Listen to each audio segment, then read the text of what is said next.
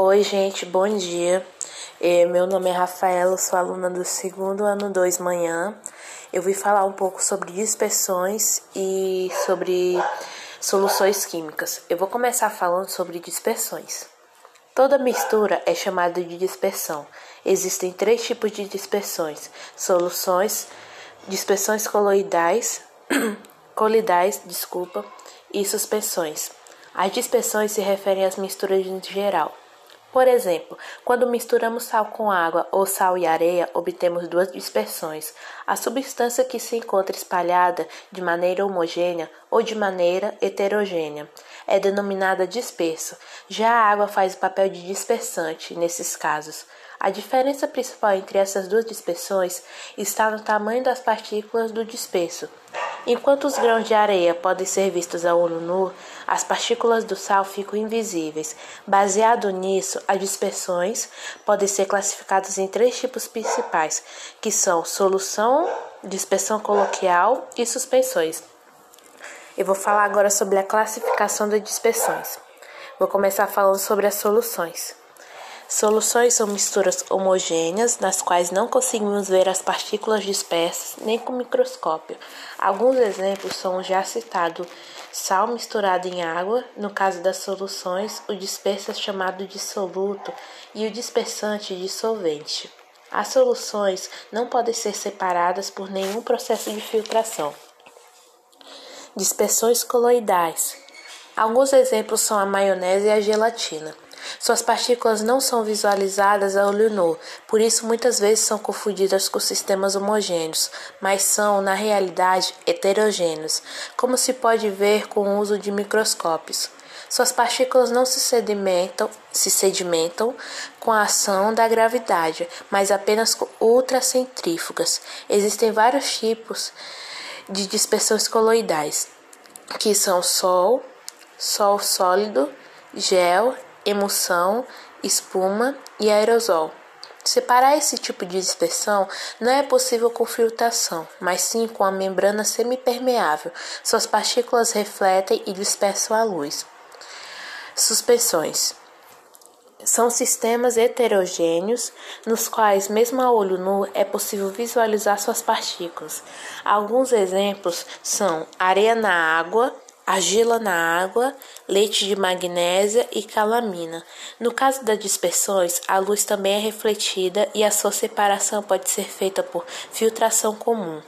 Embora alguns autores e pesquisadores tenham proposto que as partículas coloidais possuem tamanho entre 1 a 100 nanomicrômetro e que as suspensões sejam maiores que 100 nanomicrômetro, Evidências experimentais tendem a aumentar esse valor para mil nanomicrômetros, sendo que esse valor é o mais aceito pela maioria dos autores.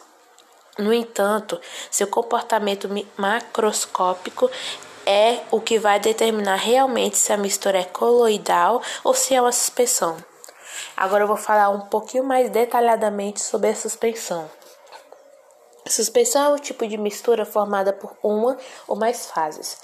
Existe a fase externa, que normalmente é um líquido ou semissólido, e a fase interna, formada por partículas sólidas insolúveis. Esse tipo de sistema apresenta muitos detalhes com relação à formulação, estabilidade e embalagem.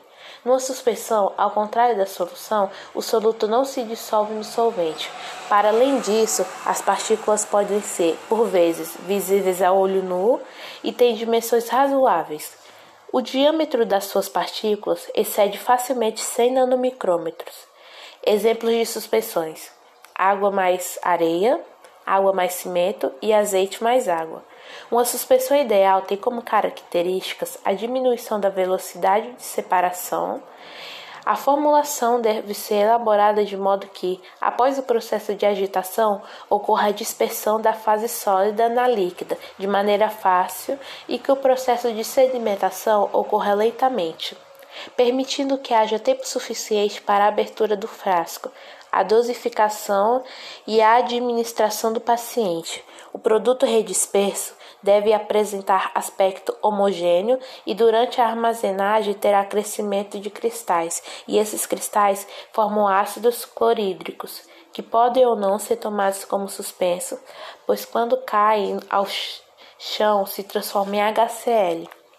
Uma suspensão é um sistema incompatível que, para ser feito, necessita ter uma boa relação do material a suspender com o meio.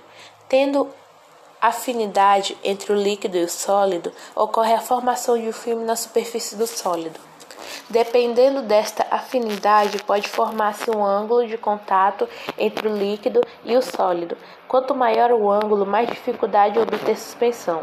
Quando os cristais de uma substância encontram-se em suspensão, em um meio líquido no qual ele seja insolúvel ou parcialmente solúvel, pode observar-se o crescimento de cristais. Isto deve ser evitado no preparo de uma suspensão e pode ocorrer devido a variações de temperatura poliformismo da substância e também da diferença de tamanho dos cristais dispersos, que secam-se em torno dos molhados. Coloide. Os colóides ou sistemas coloidais são misturas em que as partículas dispersas têm um diâmetro compreendido entre um nanômetro e um micrômetro. Partículas estas que podem ser átomos, íons ou moléculas. O nome colloide vem do grego colas, que significa que cola, e foi criado pelo químico escocês Thomas Graham, descobridor desse tipo de mistura. Nesse sistema, as partículas dispersas não são significativamente menor, são significativamente, perdão, as partículas dispersas são significativamente menores do que aquelas que podem ser percebidas a olho nu, porém bem maiores do que as moléculas individuais. Tais partículas recebem o nome de partículas coloidais. Devido ao seu tamanho, as partículas coloidais são capazes de perpassar por um filtro, mas não por uma membrana semipermeável. Elas são grandes o bastante para refletir e dispersar a luz, dispersão esta conhecida como efeito Tyndall. Os colóides não se sedimentam e, quando observados no ultramicroscópio, iluminado lateralmente, apresentam diversos pontos de luz que se movem rapidamente em zigue-zague, movimento denominado movimento browniano.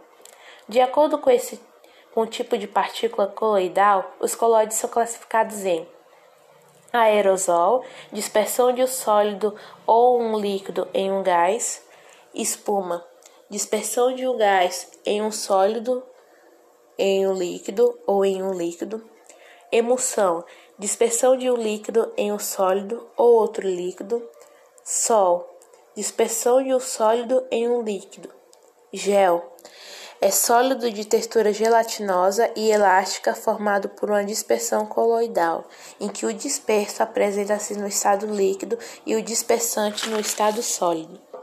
No nosso dia a dia, os colóides podem ser encontrados em alguns alimentos, como cremes vegetais, geleias de frutas, leite, temperos, sorvete, além dos já citados, em produtos de higiene pessoal, como shampoos, sabonetes, cremes dentais e de barbear, cosméticos, entre outros. Existe também importantes colóides biológicos como o sangue, o humor vítreo e o cristalino. Agora eu vou falar sobre o efeito Tyndall. O efeito Tyndall é o efeito óptico da dispersão da luz pelas partículas coloidais, abordado no ramo da fisicoquímica. Os sistemas coloidais são dispersões nas quais suas partículas têm tamanho médio entre 1 nanomicrômetro e 100 nanomicrômetro. O efeito Tyndall foi descoberto e descrito pela primeira vez pelo físico e químico inglês Michael Faraday. Porém, esse efeito porta o nome do físico irlandês John Tyndall, por ter sido este a conseguir explicar corretamente como esse fenômeno ocorre. O efeito Tyndall ocorre quando há o espalhamento da luz pelas partículas de suspensão. Neste caso, é possível visualizar o trajeto que a luz faz, pois estas partículas, ao espalhar os raios luminosos, atuam como fontes luminosas secundárias, assim como assim como as partículas emprestam energia da onda eletromagnética à medida que ela se propaga pelo meio, e então emitem essa energia dentro de um ângulo sólido, cuja vértice é cada partícula. Se o meio for tratado como contínuo, as inhomogeneidades ópticas do meio são responsáveis pelo espalhamento de luz do efeito Tyndall. Neste caso, é como se o meio fosse caracterizado por um índice de refração variável, e o tamanho das regiões nas quais o espalhamento ocorre é determinado pelas distâncias onde o índice de refração varia significativamente. Agora eu vou falar um pouco sobre soluções químicas. Uma solução química é uma mistura homogênea que pode ser classificada de diversas formas, como quanto à presença de íons, quanto à saturação ou quanto ao estado físico.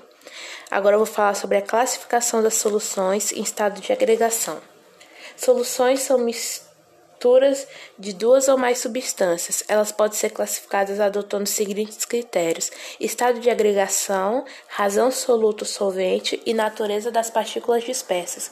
Estado de agregação. Quanto a este aspecto, as soluções podem ser sólidas, líquidas ou gasosas. Solução sólida. Os componentes deste tipo de solução se encontram no estado sólido. Solução líquida. Os componentes dessa solução se encontram no estado líquido. Solução gasosa. Todos os componentes dessa solução se encontram no estado gasoso. Razão soluto solvente. Esta propriedade relaciona a quantidade de soluto em relação à quantidade de solvente e classifica soluções em diluídas, concentradas, saturadas e supersaturadas. Solução diluída. A quantidade de soluto é muito pequena em relação à dissolvente. Solução concentrada. Quando a quantidade de soluto é grande em relação à dissolvente. Solução saturada. Neste caso, a quantidade de soluto é a máxima permitida para uma certa quantidade de solvente. Solução supersaturada. Esse é um sistema instável, pois a quantidade de soluto é maior que a máxima permitida.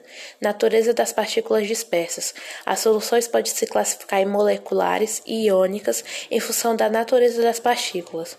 Solução molecular. As partículas dispersas, neste caso, são moléculas. Solução iônica. As partículas dispersas, dispersas se encontram na forma de íons. Solução insaturada apresenta menor quantidade de soluto do que o máximo possível de ser dissolvido em uma dada quantidade de solvente. Considerando a condutividade elétrica. Condutividade. As soluções podem se classificar em moleculares e iônicas. Exemplo: solução aquosa de cloreto de sódio, NaCl. Agora, para finalizar, vou falar sobre coeficiente de solubilidade. O coeficiente de solubilidade é a grandeza que determina a quantidade máxima de um sólido que podemos dissolver em uma dada quantidade de solvente em certa temperatura. E, então é isso, esse foi meu trabalho. Eu procurei trazer de uma forma bem resumidamente que explicasse o assunto. E foi isso.